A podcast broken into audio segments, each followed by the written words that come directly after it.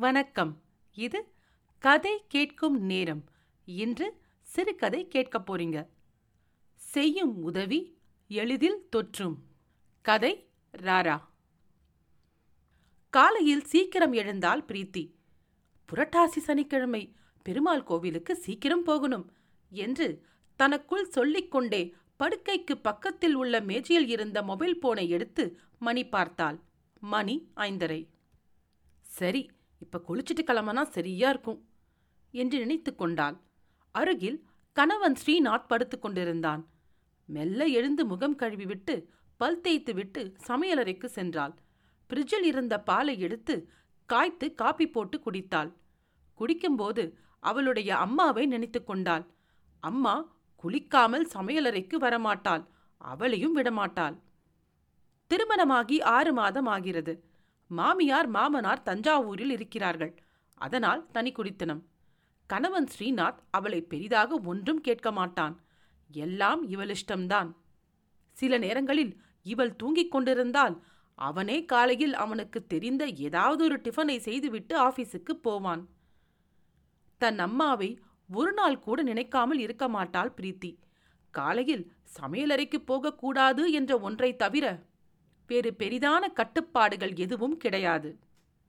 அவளுக்கு வேண்டியதை பார்த்து பார்த்து செய்வாள் அவள் அம்மா காலேஜில் இருந்து வந்தவுடன் காஃபி அவள் கையில் சுட சுட இருக்க வேண்டும். சர்க்கரை தூக்கலாக காபி ஸ்ட்ராங்காக இருக்க வேண்டும். இல்லையென்றால் அம்மாவை திட்டுவாள். இப்பொழுதோ அவள் போடும் காஃபி அவளுக்கே பிடிப்பதில்லை. அம்மா காஃபி தினமும் வேண்டும் போல இருந்தது. காஃபியை குடித்து முடித்தாள். ஸ்ரீநாத்தை குளித்துவிட்டு எழுப்பலாம் என்று முடிவு செய்து குளிக்க சென்றாள். குளித்து முடித்து அவள் வெளியே வந்து பார்த்தபோது ஸ்ரீநாத் டிவியை ஆன் செய்து நியூஸ் சேனல் பார்த்து கொண்டிருந்தான். ஸ்ரீநாத்தும் காஃபி மட்டும் குடித்தான். இருவரும் கோவிலுக்கு புறப்பட்டார்கள். ஸ்ரீநாத் தன் காரை டிரைவ் செய்து கோவில் பக்கத்தில் பிரீத்தியை இறக்கி விட்டுவிட்டு நான் காரை பார்க் பண்ணிட்டு வந்துடுறேன். நீ உள்ளே போ என்று சொல்லிவிட்டு காரை பார்க் செய்ய போனான். அக்கா அக்கா பூ வாங்கிக்கோக்கா. ஒரு சின்ன பெண் பிரீத்தியை கேட்டாள். அவள் பார்ப்பதற்கு பாவமாக இருந்தாள். நான் பர்ஸ் கொண்டு வரலாமா? என்று சொன்னாள் பிரீத்தி. அந்த பெண் சிறிது நேரம் இவள் பக்கத்தில் நின்றுவிட்டு அடுத்த காரில் இருந்து இறங்கிய பெண்மணிக்கு பூ விற்கப் போனாள். இதற்குள் ஸ்ரீநாத் வந்தான். பிரீத்தி பூ வாங்குவதற்காக அந்த சின்ன பெண்ணை தேடினாள். அவள் அங்கு இல்லை.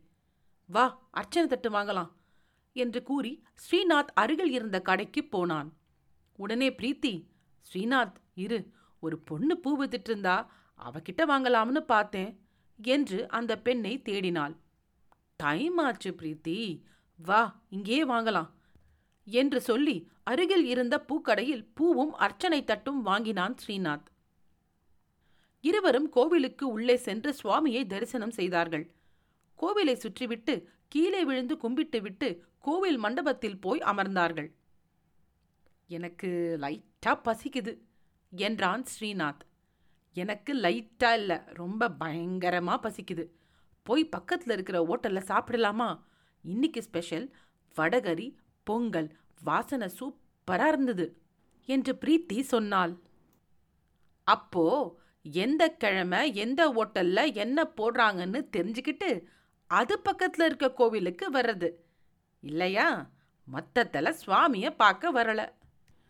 என்று ஸ்ரீநாத் சொன்னதற்கு ஸ்ரீகண்ணா சாமி தான் ஃபர்ஸ்ட் அப்படியே வர சொல்ல வாசனை வந்தது. அதனால சொன்ன சரி சரி நான் சாப்பிட்டு வரேன் நீ வீட்டுக்கு போ என்றாள் பிரீத்தி. ஏன் ஏன் ஏன் நான் சாப்பிடக்கூடாது? என்று கேட்ட ஸ்ரீநாத்துக்கு கிடைத்த பதில் அப்போ பேசாம வாய முடிட்டு ஓட்டலுக்கு வா என்பதுதான். பேசாமல் பின்னாலேயே சென்றான் ஸ்ரீநாத். ஓட்டலுக்கு போய் இருவரும் பொங்கல் இட்லி வடைகறி ஆர்டர் செய்தார்கள். சர்வர் வந்து தட்டை டேபிளில் வைத்தான். அதில் கேசரி கூட இருந்தது. உடனே பிரீத்தி "ஆ, நாங்க கேசரி ஆர்டர் செய்யவே இல்லையே என்றாள். சர்வர் உடனே இன்னைக்கு கேசரி காம்ப்ளிமெண்ட்ரி மேடம் என்று சொன்னான். பிரீத்தி சிரித்துக்கொண்டே புருவத்தை உயர்த்தி ஸ்ரீநாத்தை பார்த்து பாத்தியா? கேசரி ஃப்ரீ என்றாள். ஸ்ரீநாத் இந்த ஃப்ரீ இல்ல இல்ல. காம்ப்ளிமெண்ட்ரின்னு சொன்னாலே நம்ம ஊர் பொண்ணுங்களுக்கு தௌசண்ட் வாட்ஸ் பல்பு போல மூஞ்சில ஒரு பிரகாசம் என்று மனதிற்குள் நினைத்தான். இதை வெளியே சொல்லி அதற்கும் ஏதாவது வாங்கி கட்டி கொள்ளப் போகிறோம் என்று நினைத்து பேசாமல் இட்லியை வடகரியில் ஒரு முக்கு முக்கி சாப்பிட்டான். இருவரும் ருசித்து சாப்பிட்டுக் கொண்டிருந்தனர். அப்பொழுது அங்கே ஒரு வயதான பெண்மணி வந்தார். அவருக்கு அறுபத்தைந்து வயது இருக்கும். காதில் ஒரு சிறிய தங்கக் கம்பல் கழுத்தில் ஒரு மணிமாலை கையில் இரண்டு பிளாஸ்டிக் வளையல்கள் நெற்றியில் செந்தூரம் இட்டுக் கொண்டிருந்தாள். ரொம்ப ஆடம்பரம் இல்லாத அமைதியான தோற்றம். நேரே அங்கே இருந்த சர்வரிடம் இரண்டு இட்லி எவ்வளோப்பா? என்று கேட்டாள் அந்த அம்மா. சர்வர் ஒரு செட் அறுபது ரூபா மூணு இட்லி இருக்கும் என்றார். அந்த அம்மா அங்கே போர்டில் போட்டிருக்கும் எல்லா விலையையும் பார்த்துவிட்டு பேசாமல் வெளியே வந்தார்.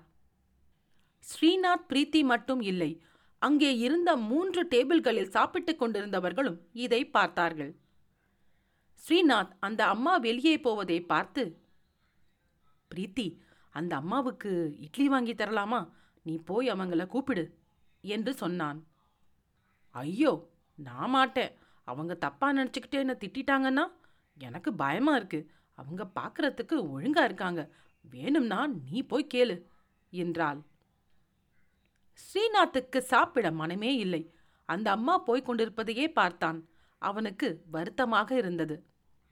திடீரென்று சாப்பிடுவதை நிறுத்திவிட்டு வெளியே வந்தான். அந்த அம்மாவிடம் போய் அம்மா நான் உங்களுக்கு இட்லி வாங்கி தரட்டுமா? என்று பரிவாக கேட்டான். அந்த அம்மா இல்லை இல்லை வேணாம் வேணாம் தம்பி என்றாள். ஸ்ரீநாத் பரவாயில்லம்மா வாங்கிக்கோங்க என்றான். அந்த அம்மா சரி என்று சொல்லி ஸ்ரீநாத்துடன் ஓட்டலுக்குள் வந்தார். சர்வரிடம் இந்த அம்மாவுக்கு மூணு இட்லி கொடுங்க என்று சொல்லிவிட்டு அந்த அம்மாவை பார்த்து வேற ஏதாவது வேணுமாமா என்று கேட்டான் ஸ்ரீநாத். இல்லை இட்லி மட்டும் போதும் என்றாள் அந்த அம்மா. பிறகு அருகில் காலியாக இருக்கும் ஒரு சேரில் உட்கார்ந்தாள். பின்பு ஸ்ரீநாத் அவன் டேபிள் இருக்கும் இடத்திற்கு வந்து உட்கார்ந்து சாப்பிட ஆரம்பித்தான். பிரீத்தி அவனையே பார்த்தாள். அப்போது பக்கத்து டேபிளில் சாப்பிட்டுக் கொண்டிருந்தவர் அவர் கையில் இருந்த ஒரு பார்சல் சாப்பாடு பொட்டலத்தை அந்த அம்மாவிடம் கொடுத்தார். அந்த அம்மா முதலில் மறுத்தார் பின்பு வாங்கிக் கொண்டார். அதை வாங்கிக் கொண்டு அந்த அம்மா அவருக்கு நன்றி சொல்லிவிட்டு ஸ்ரீநாத் பிரீத்தி இருக்கும் டேபிளுக்கு வந்தாள். ரெண்டு மகனுக்கும் வேலை போச்சு. இப்போ கொஞ்ச நாளாக கஷ்டந்தான். யார்கிட்டேயும் எதுவும் கேட்டு எனக்கு பழக்கம் இல்லை. ரொம்ப நன்றி தம்பி என்றார். இதற்குள் சர்வர் இட்லி பார்சலை அந்த அம்மாவிடம் கொடுத்தார். அந்த அம்மா நான் போயிட்டு வரேன் தம்பி. நீங்கள் ஒரு கஷ்டம் இல்லாமல் நீண்ட ஆயுளோட நல்லா இருப்பீங்க என்று சொல்லிவிட்டு வெளியே போனாள்.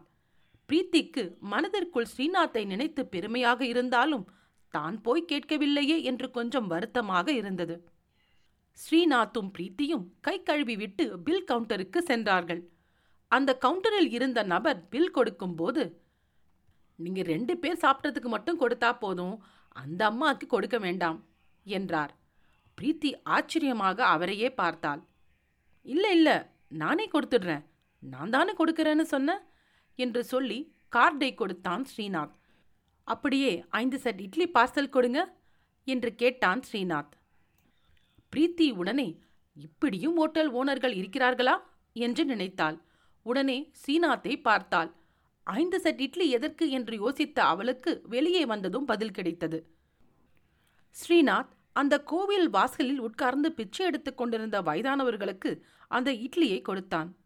அப்போது மஞ்சள் நிற சுடிதார் அணிந்திருந்த ஒரு இளம்பெண் அவனையே பார்த்து கொண்டிருந்தாள். பிரீத்தி கொஞ்ச தூரம் நடந்து வந்து அந்த பூவிற்கும் பெண்ணை தேடினாள். அவளை தேடிப்போய் அவளிடம் மூன்று முழம் பூ வாங்கினாள். பிறகு இவர்கள் இருவரும் காரில் வீட்டுக்கு செல்லும் போது ஒரு வயதானவருக்கு அந்த மஞ்சள் நிற சுடிதார் அணிந்த இளம்பெண் தெருவை கடக்க உதவி செய்து கொண்டிருந்ததை பார்த்தார்கள்.